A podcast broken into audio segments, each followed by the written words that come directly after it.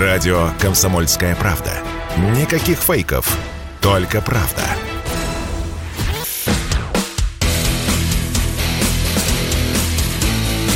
Программа с непримиримой позицией. Утренний Мордан. И снова здравствуйте, и снова в эфире радио «Комсомольская правда». Я Сергей Мордан. А, значит, вы можете писать по номеру 8 967 200 ровно 9702. Это WhatsApp, Telegram, Viber. Соответственно, ваши вопросы, комментарии по ходу эфира, либо вы можете подписаться на YouTube-канал Мордан Эфир. Мы вещаем сейчас на этом канале. И, соответственно, участвовать в обсуждении в чате.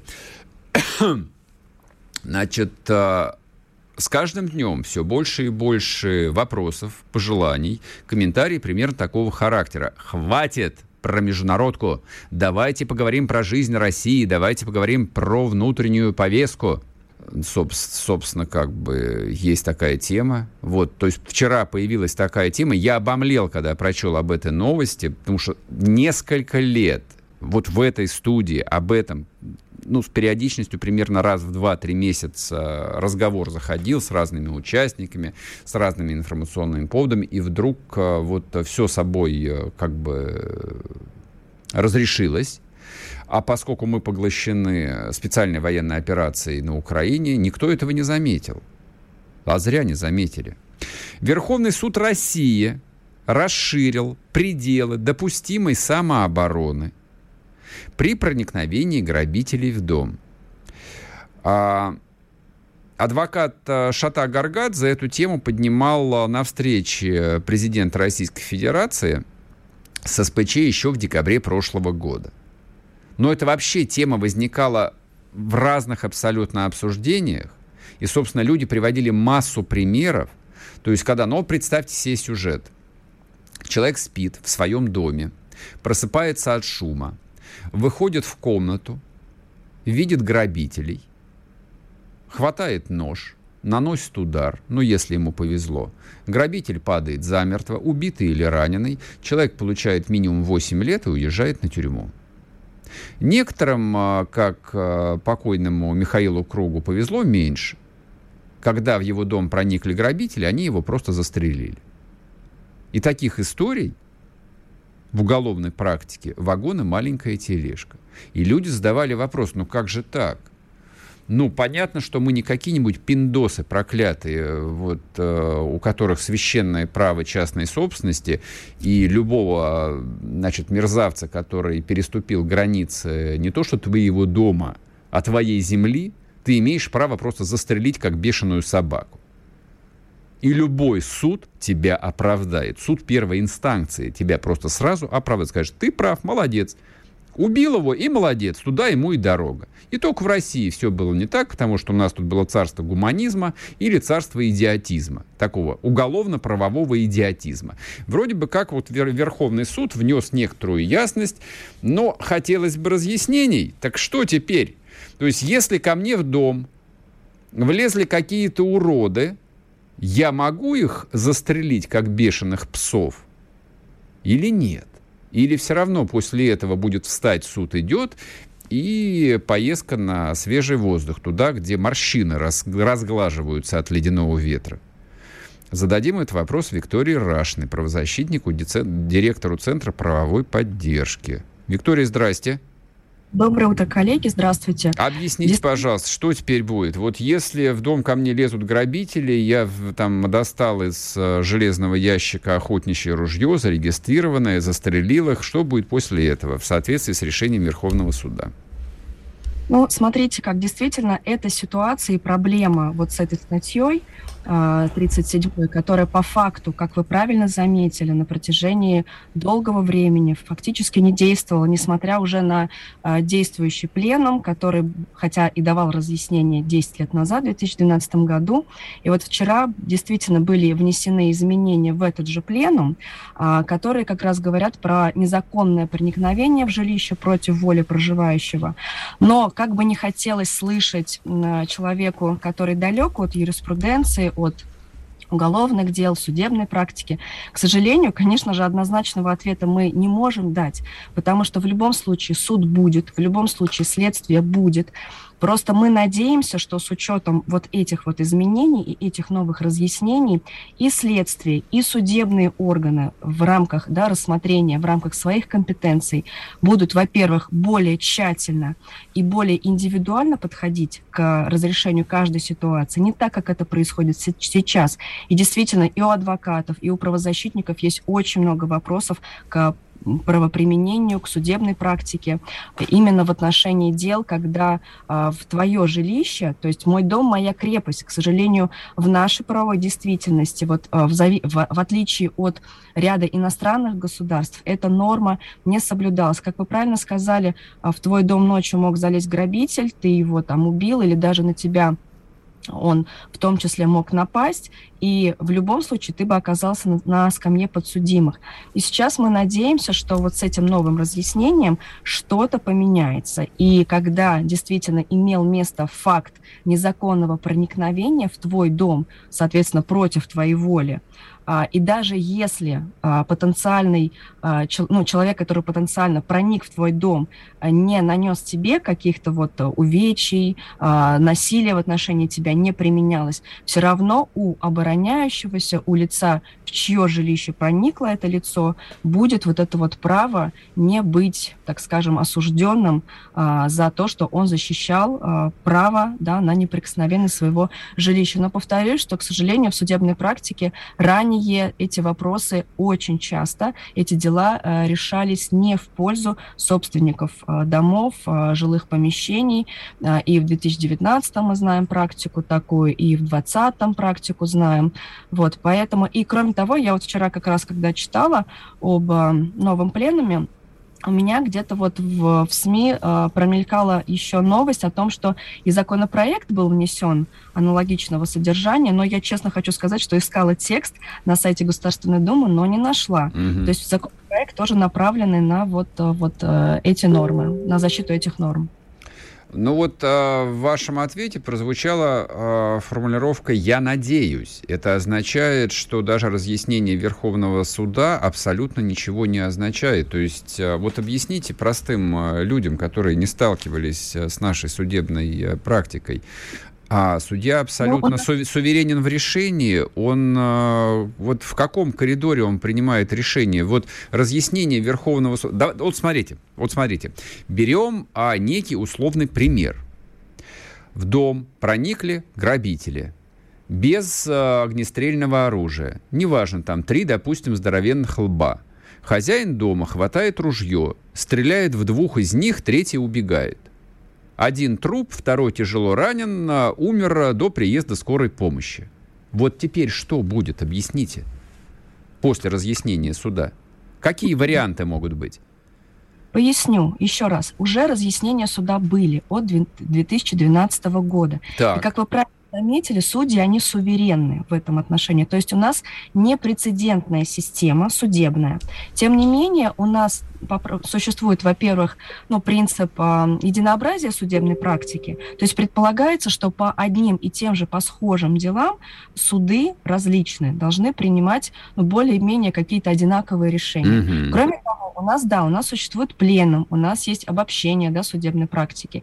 И нижестоящие суды при вынесении решений, при вынесении приговоров, они ну, как правило, должны придерживаться вот этих вот разъяснений вышестоящих судов. Но на практике это не всегда происходит, потому что судьи действительно независимы, а, судебная система у нас а, непрецедентная, и они так скажем, в каждом отдельном случае э, исключительно по своему собственному убеждению, ну, в рамках, естественно, действующего законодательства, э, разрешают те или иные вопросы. Мы можем, вот я даже посмотрела э, статистику, да, например, за 2021 год э, у нас по части первой статьи 8, 108, это убийство, совершенное при превышении пределов необходимой обороны, были осуждены 128 человек, при этом только один человек был оправдан. Mm-hmm. А по первой 114 статьи, это причинение тяжкого или среднего, э, средней тяжести вреда здоровью, также при превышении пределов необходимой обороны,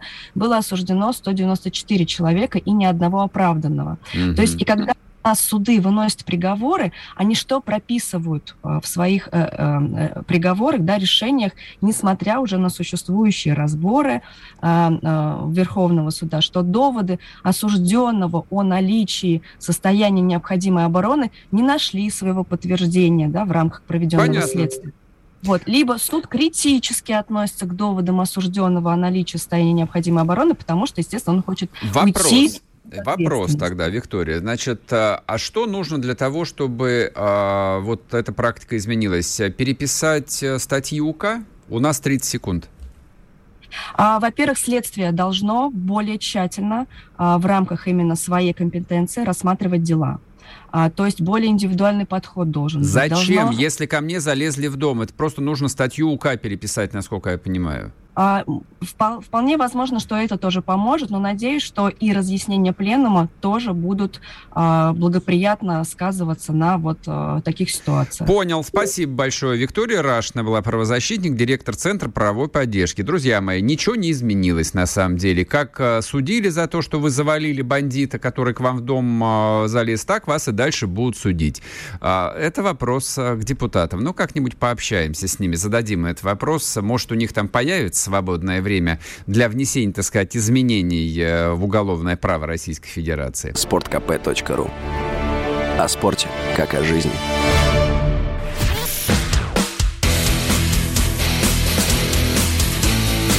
Программа с непримиримой позицией.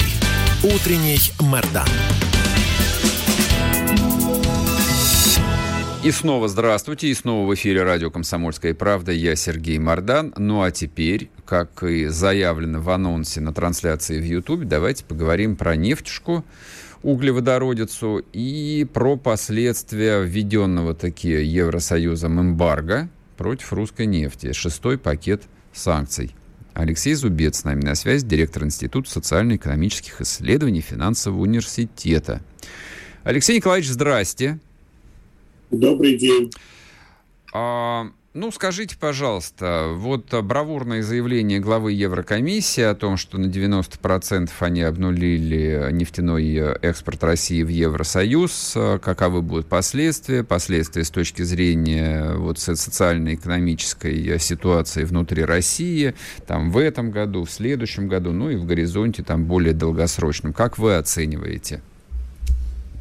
А, ну, смотрите, значит, что мы имеем? Мы имеем действительно потери трех четвертей экспорта российской нефти в а, Евросоюз. Остается четверть, которая идет по трубе, та самая еще с советских времен дружба, которая объединяет российские месторождения с а, сетью нефтеперегонных заводов, которые расположены в Европе, в Восточной Германии, в Венгрии, в Чехии, где их только нет.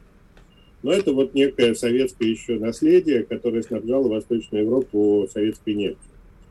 И, собственно, вот а, а благодаря Венгрии, которая заняла, как сказать, упорную позицию по запрету на блокирование трубопроводного транспорта нефти, ну, то есть не включение его в санкции, а получилось так, что мы по-прежнему сохраняем этот экспорт. И а, за счет использования мощностей этого трубопровода, за счет как бы его использование на полную мощность, что-то удастся сократить.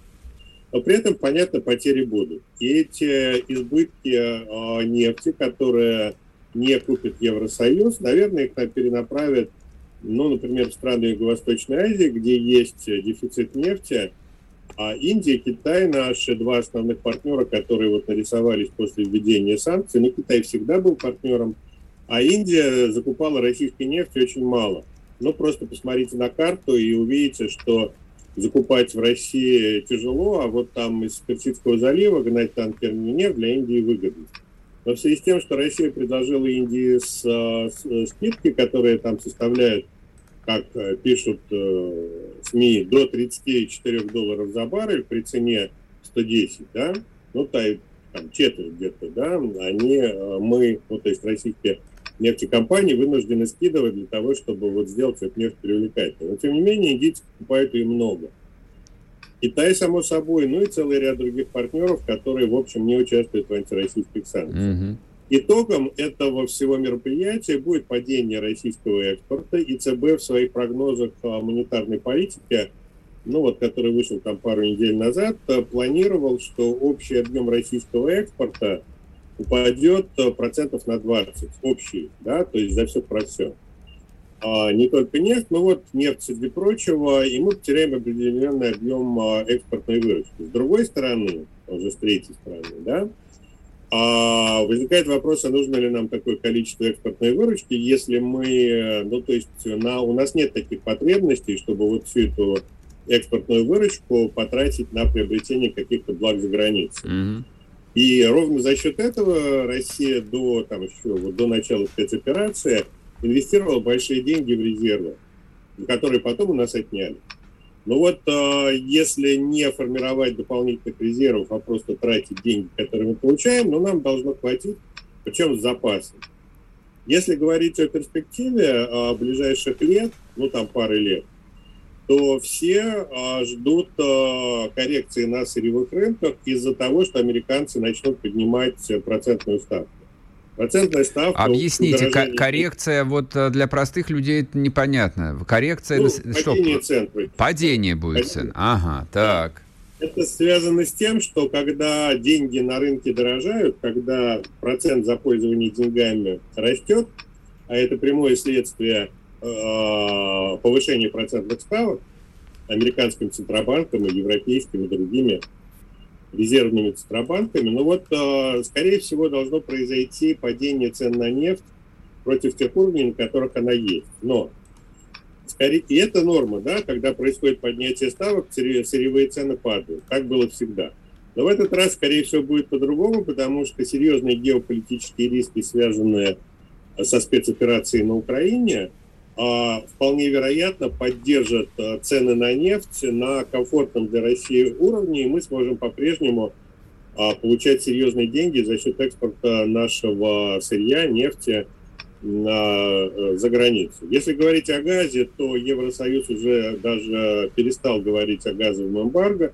Они что-то там лепечут про то, что, может быть, когда-нибудь мы это закроем. Угу. Германия там впереди всех типа мы уже в следующем году избавимся от российского газа, но в целом, в общем, понятно, что это, скорее всего, невозможно в ближайшее время быстро. Поэтому на ближайшее время, ну да, действительно, мы получим определенные потери по нефти. По газу, скорее всего, объем экспорта останется прежним.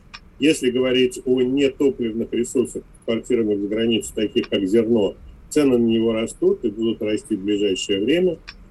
А вот а, цветные металлы Россия по-прежнему экспортирует, и там вообще никаких проблем нет. С удобрениями, например, а, там тоже все прекрасно, и на сегодняшний день, опять же, Запад а, не собирается там подводить под санкции вот российский химический экспорт, ну и так далее. То есть, в принципе, да, безусловно, введение шестого пакета – это а, неприятность. Но это точно не катастрофа, и причем Запад это сам прекрасно понимает. То есть за последние там дни европейские чиновники стали говорить о том, что вот мы будем покупать более дорогую там нефть, условно говоря, из стран Персидского залива, а Россия будет продавать свою нефть со скидкой в страны там, Юго-Восточной Азии и будет зарабатывать за счет высоких цен больше, чем зарабатывала до этого, да, в прошлом году, например. И тогда зачем нам это эмбарго? И тогда у европейцев возникла замечательная мысль, такая ферически прекрасная, о том, что надо ввести санкции против а, тех стран, которые а, покупают российскую нефть, которую они не купили. Ну, проще говоря, против Индии, Китая и других стран. Вот я хотел бы посмотреть, как там страны типа Греции там, а, или той же Германии даже начнут вводить санкции против Китая, начнут вводить санкции против Китая и а, к чему это приведет. А это возможно вообще или нет? Ну, хотя бы теоретически. Это, нет, смотрите, то есть теоретически, с точки зрения здравого смысла, ну, э, наверное, технически это возможно. Но с учетом того, что Китай ответит ответными санкциями, да, а вся европейская промышленность в том числе автомобильная, там разные совершенно, ну, практически вся промышленность зависит от китайских комплектующих, то э, вероятность введения таких санкций против Китая со стороны Европы, но это из, из области анекдота.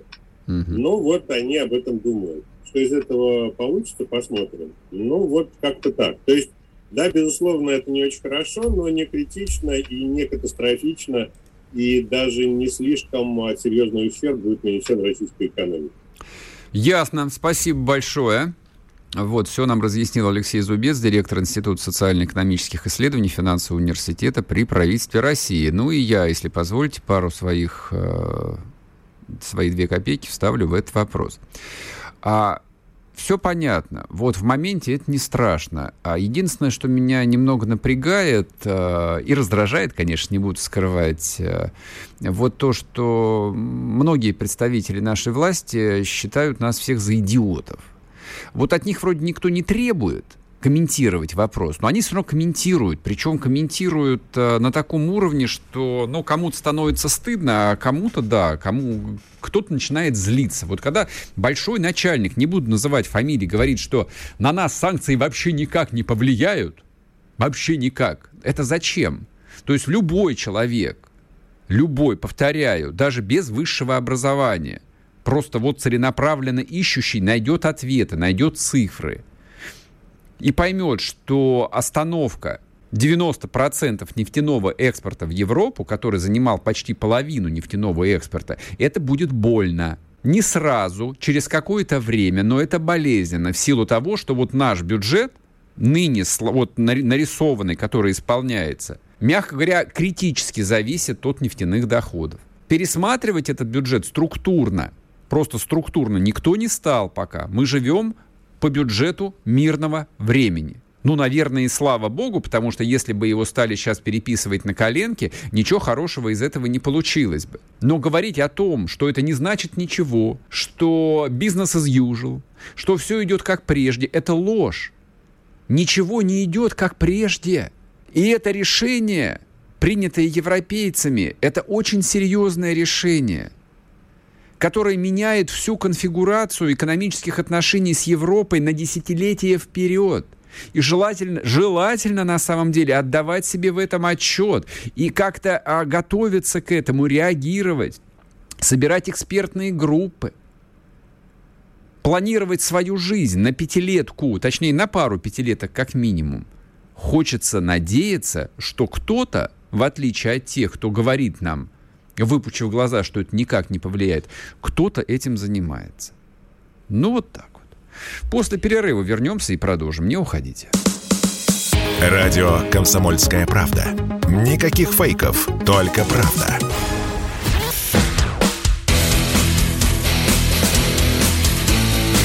Программа с непримиримой позицией. Утренний Мордан.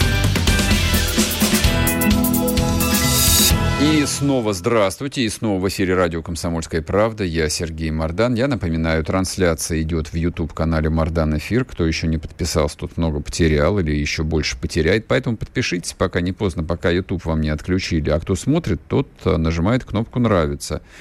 А ссылку можете найти в телеграм-канале Мардан. Значит, а, да, ну и давайте, прежде чем мы перейдем к следующей большой теме, а, подведем итог голосованию. Вот, я запустил тут опрос э, в телеграм-канале по поводу скандальных э, танцев э, боевых гомосексуалистов э, в городе Екатеринбурге. Вопрос я сформулировал следующим провокационным образом. Нужно ли увольнять губернатора Екатеринбурга за публичную поддержку танца боевых гомосексуалистов? Да, нужно его уволить, ответили 74% принявших участие в вопросе. Нет, 16%, тоже, кстати, немало.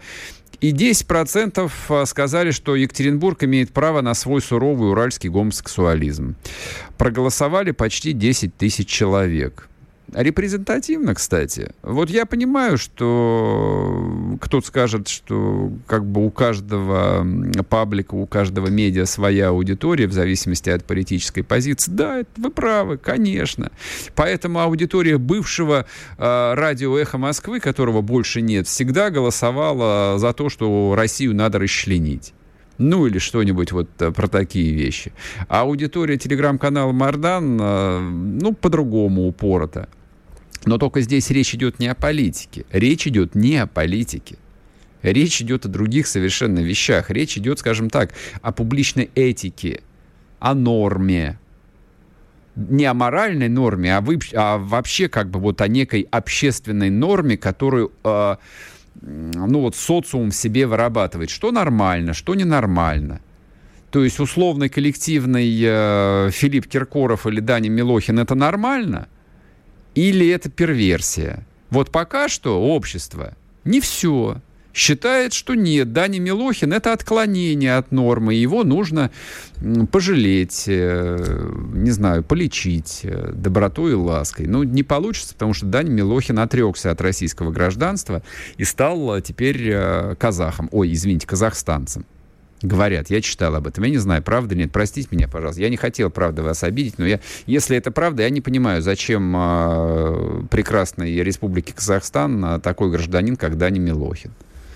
Вот. Но мы бы еще и Филипп Бедросовича вам предложили бы до кучи вместе с Максимом Галкиным и его пожилой супругой. Берите, нам не жалко. У нас таких еще много здесь в запасе. Велика и богата земля русская в том числе и на всякий латентный и открытый гомосексуализм.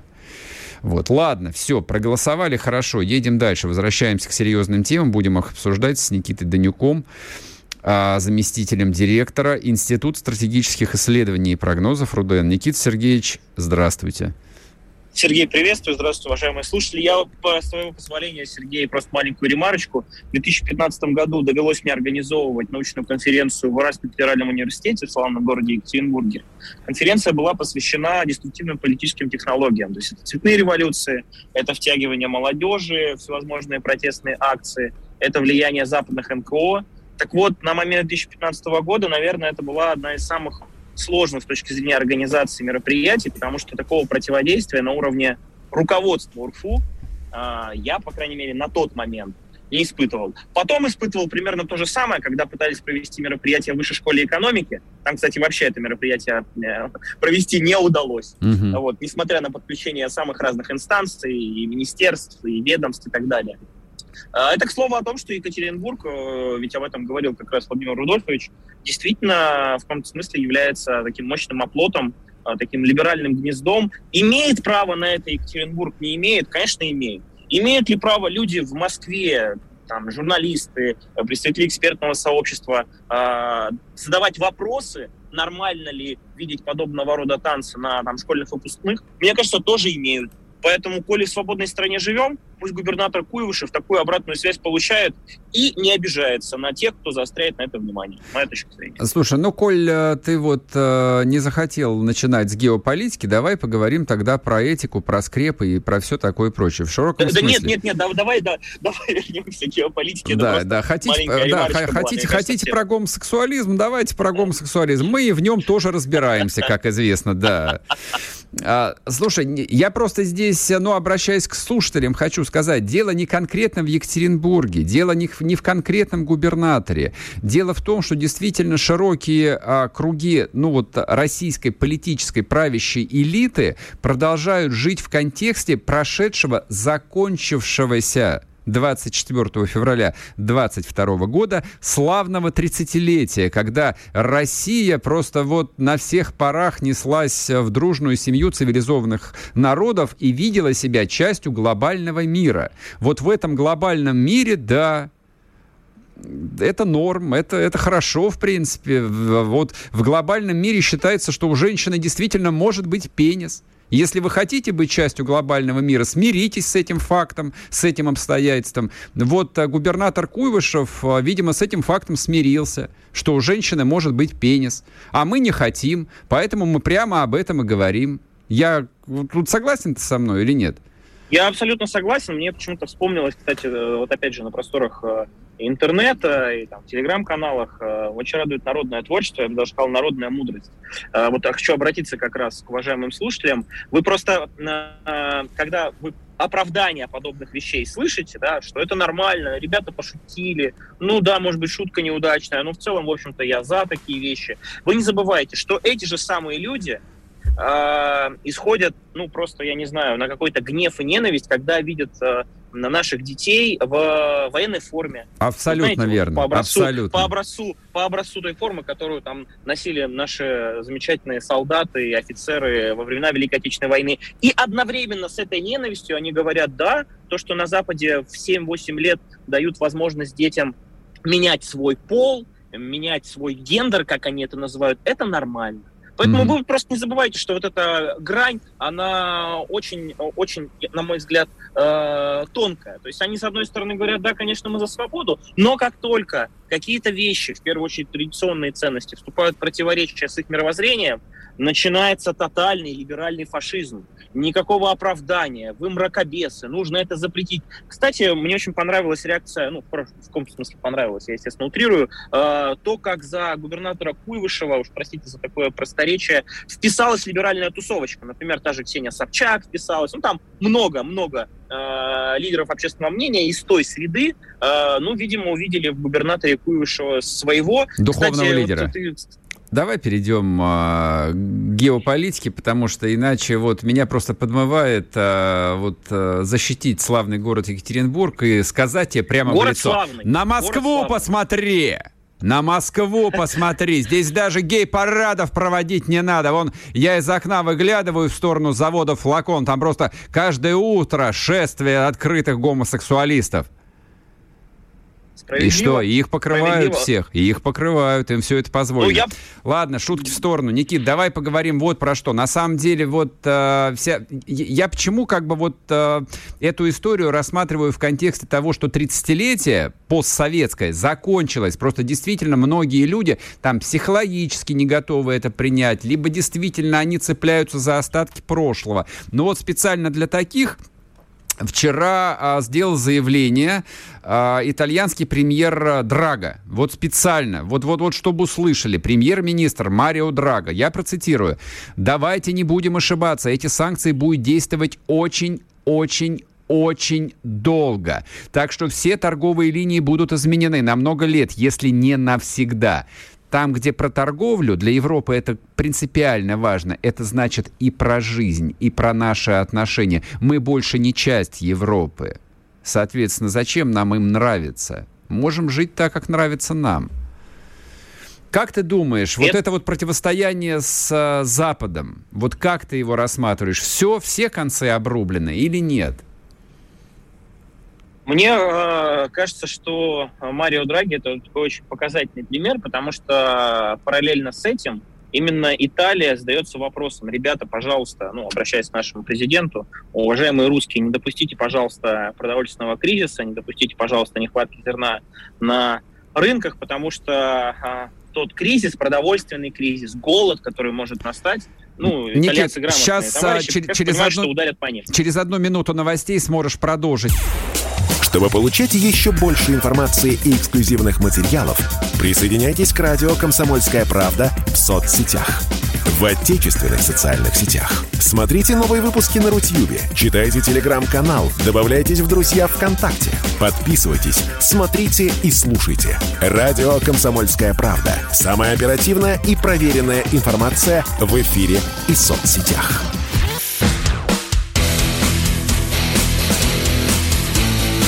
Программа с непримиримой позицией. Утренний Мордан. И снова здравствуйте, и снова в эфире радио «Комсомольская правда». Я Сергей Мордан. Прежде чем мы продолжим наш разговор с Никитой Данюком, заместителем директора Института стратегических исследований и прогнозов РУДН, я хочу вам э, сказать, что в 10 часов по завершении программы вы сможете услышать на радио интервью с Александром Коцем. Вчера мы его записывали, получилось, по-моему, совершенно замечательно. Если вдруг пропустили, то не выключайте радиоприемник, получите, в общем, море удовольствия. Живой разговор про настоящую войну. Никит, прошу, мы начали говорить да. вот про противостояние с Западом, про заявление да, Драги. Про осознание. Угу. Да, по поводу осознания. Так вот, э, Драги открытым тестом говорит о том, что это новая реальность, это новая модальность, как угодно это можно назвать. А параллельно же э, и Франция, и Италия обращаются к нашему президенту с просьбой э, как-то э, урегулировать ситуацию вокруг вывоза зерна с Украины, чтобы не допустить кризиса продовольственного, потому что в чем заключается продовольственный кризис? В двух словах. Он заключается в том, что страны э, Северной Африки и Ближнего Востока, которые в большей степени как раз подвержены вот этому голоду, они, естественно, отреагируют на этот голод следующим образом. Это будут новые потоки мигрантов, которые как раз придут там, в Италию, во Францию, в Германию опять ту же. И если в прошлый раз там более миллиона фактически э, там дестабилизировала европейский континент, то сейчас по разным, опять же, оценкам от 3 до 5 миллионов могут прийти. Представляете, да, что, что тогда в Европе начнется. Ну так вот, и на этом фоне я просто пытаюсь выстроить вот такие логические цепочки. Мы слышим заявление нашего министра иностранных дел Лаврова, который говорит о том, что если Киев решит проблему разминирования портов, портов, то ВМФ России обеспечит э, беспрепятственный проход судов зерном в Средиземное море как раз для того, чтобы не допустить этот кризис. И у меня вопрос. Запад в открытую говорит о том, что мы с вами с точки зрения вот этого санкционного давления, выхода наших компаний, европейского капитала, будем поступать ну, в долгосрочную перспективу. При этом, как только они к нам обращаются за какой-то помощью, ну, по крайней мере, на уровне риторики, я не знаю, как в реальности, да, это все произойдет, мы отвечаем, да, ребята, мы все-таки хотим, видимо, сохранить с вами какие-то нормальные отношения, вы же нас попросили, да, давайте мы не будем препятствовать выходу судов с зерном с Украины в Средиземноморскую акваторию. И у меня складывается впечатление, что европейцы-то и Запад, они действительно готовы в долгую это делать, а то, о чем, кстати, ты говорил, Сергей, а, наш политический класс а, по разным причинам. Я не знаю, может быть, там есть какие-то альтернативные сценарии, где получится снова договориться, прийти к какому-то компромиссу. Но так или иначе, этот компромисс пытается постоянно найти, пытается до сих пор быть хорошим, пытается вот эти связи, которые с той стороны разрываются каждый день, постоянно, хоть как-то сохранить, ну и, если честно, я нахожусь, по крайней мере, в состоянии фрустрации. Потому что, с одной стороны, Из- Извините, заявление... это, это, это, это, ты в чем сейчас признался? В каком-то состоянии находишься? Ну, фру... это за... называется фрустра... фрустрация. Это Разъясни, а то определенные... люди могут подумать что-нибудь не то про тебя. Uh, нет, со мной в порядке в этом смысле. Ну, просто когда ты не понимаешь, вот у тебя есть какое-то ожидание, да, вот ты выстраиваешь логическую цепочку по заявлениям нашего президента, по заявлениям Патрушева. Uh-huh. Я последнее время э, очень люблю читать э, в телеграм-канале, э, в, телег, в телеграме Дмитрия Медведева. Он вообще преобразился. Я не знаю, с чем это связано непосредственно. Либо это задача определенная у него вот таким ястребом стать, хотя совсем недавно там период президента он был наоборот э, таким либеральным голубем очень. Либо это действительно показатель, такой некий барометр э, настроений внутри правящей элиты, не знаю, но риторика мне его нравится. Но параллельно с этим мы выстраиваем, видимо, какой-то другой сценарий, при котором э, двери в нашу страну для европейского капитала, для наших европейских уважаемых партнеров и даже для американцев до сих пор остаются открытыми. Э, на мой взгляд, э, эта ситуация ни к чему хорошему не приведет. Объясню почему. Потому что в условиях, когда на тебя постоянно оказывается политическое давление, санкционное mm-hmm. давление, военное давление. Ну вот э, ситуация с той же Швецией, да, и Финляндией, с расширением инфраструктуры натовской. У нас еще больше тысячи километров будет граница с натовским государством. Да, Финляндия пока с военной точки зрения не освоена натовскими структурами, там не размещены какие-то системы которые представляют для нас экзистенциальную угрозу, но они могут там быть размещены. Вот опять же, э, готовясь к эфиру, прочитал интервью э, заместителя э, значит, генерального секретаря НАТО, который прямо сказал о том, что тот самый там, пакт соглашения Россия-НАТО, в котором было предусмотрен запрет на размещение, в том числе ядерного оружия в новых странах-членах, ну, натовцы его больше не рассматривают. Mm-hmm. То есть, иными словами, они говорят о том, что мы спокойно оставляем себе возможность разместить на территории Швеции и Финляндии даже, даже ядерное оружие, чего не было, ну, вообще там со времен, я не знаю, честно, даже не, не помню, когда последний раз э, в новых членах странах НАТО размещали как раз ядерный контингент. Могу ошибаться, но, по-моему, самые близкие Э, самое близкое наличие ядерного оружия, ну, натовского, которое нам угрожает, находится на территории Германии. Да, именно так. То есть вот в Германии, да, да, то есть восточнее не продвигалось.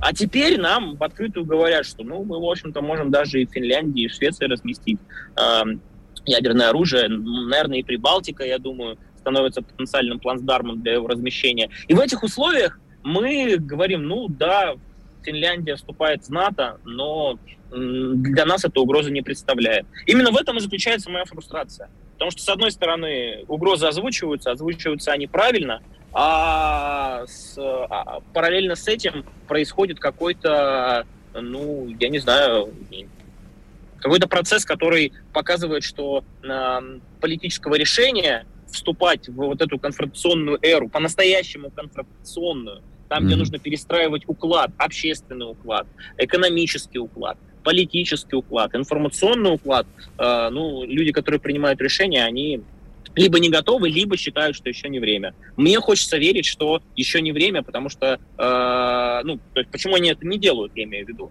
Потому что э, осознание того, что это неизбежно, э, мне кажется, у них уже есть. Почему этого не происходит, опять же, ответа у меня нет. Никит, спасибо тебе большое. Никит Данюк был с нами, Институт стратегических исследований и прогнозов РУДН, заместитель директора, член общественной палаты. Ну вот э, Никита Сергеевич э, грустит. Я тоже временами грущу по этому поводу. Потому что почему, э, мне кажется, важно всерьез обсуждать и этот самый шестой пакет санкций, и почему важно процитировать вроде бы как там не первостатейного главу западноевропейского государства, премьер-министра Италии, ну просто для того, чтобы лишний раз э, вот э, сложить э, все картинки в рядочек и понять, то, что происходит сейчас, это действительно слом всего. 30 лет – вот той стратегии, которую Россия реализовывала, мы все ее, вся страна, она провалилась, она обанкротилась. Это не работает. То есть э, у нас э, в любом случае будут последствия вот этой, э, мягко скажем так, рискованно выбранной стратегии. Не драматично, конечно. Заделы есть. Победа в любом случае будет за нами, но цена, которую нам придется заплатить, достаточно высока. Ну а то, что скажем так, э, власть в широком смысле реагирует медленно, это не вполне верно, это не власть. Это это точнее будет употреблять термин именно бюрократия. Государственная машина, любая, сложная, тяжелая, а Россия страна большая, поэтому государственная машина по определению очень сложно устроенная, медленно двигается, медленно меняет алгоритмы медленно перестраивается. Отдельные люди перестраиваются, бывает быстро. В массе своей, если брать некую социальную группу, тоже этот процесс занимает время. Человек, который еще полгода назад планировал, что летом он поедет отдыхать на какой-нибудь остров Капри, прекрасное место. Вот ему сейчас а, смириться с тем фактом, что он, все члены его семьи, все его друзья, все деловые партнеры находятся под пожизненными санкциями, и Капри он никогда в жизни больше не увидит, а он любит это место. С этим тяжело смириться – и вот эти вот, э, вот эта неготовность смириться, она не на уровне конкретного какого-то человека, а на уровне социальной группы. Власть имеющей социальной группы, принимающей решения социальной группы, часто очень. Поэтому вот э, шаг вперед, два шага назад, как писал классик. Поэтому медленно принимаются решения, поэтому делаются и заявления, которые противоречат реальности. Поэтому там тот же министр финансов э, говорит о том, что мы обязательно будем платить долги. Для нас репутация э, про хорошего заемщика важна. Нет больше никакой репутации заемщика. Вот в чем проблема-то. Вот то, что Силуанов тоже не готов принять и осознать, никакой репутации заемщика больше нет. Будут какие-то другие репутации, какие мы не знаем. Но то, что работало год, два, десять лет назад, больше не работает. Вот но неважно, не торопитесь, постепенно все будет меняться, все будет перестраиваться, будет, будет все становиться на новые рельсики, и мы покатимся быстро-быстро на поезде в прекрасное далеко, не переживайте. А на сегодня у меня все. Кто не подписался на телеграм-канал Мардан, подписывайтесь. Напоминаю, что прямо сейчас, буквально через пару минут, с 10 утра по Москве начнется повтор интервью с Александром Коцем, специальным корреспондентом «Комсомольской правды». Слушайте. Вы слушаете радио «Комсомольская правда». Здесь самая точная и оперативная информация о спецоперации на Украине. Репортажи наших журналистов из зоны боевых действий. Много населенных пунктов брали вообще без боя, потому что ВСУ или националистические батальоны оставляли и бежали. В самом Донецке, по сообщению жителей, по нашим личным ощущениям, ночь прошла относительно тихо. Мне командир сказал, что у них там просто интенсивная перестрелка идет с обеих сторон. Заявление официальных лиц Поэтому рассказывать, что Россия не вела переговоры или отказывалась, ну, это вранье. А 8 лет что мы делали? Ждали, терпели, просили, показывали, демонстрировали материалы. Комментарии экспертов. Ошибки совершила киевская власть, потому что на ее территории происходил конфликт. Срочные новости о ситуации вокруг Украины слушайте 24 часа в сутки на радио «Комсомольская правда». Никаких фейков, только проверенная информация.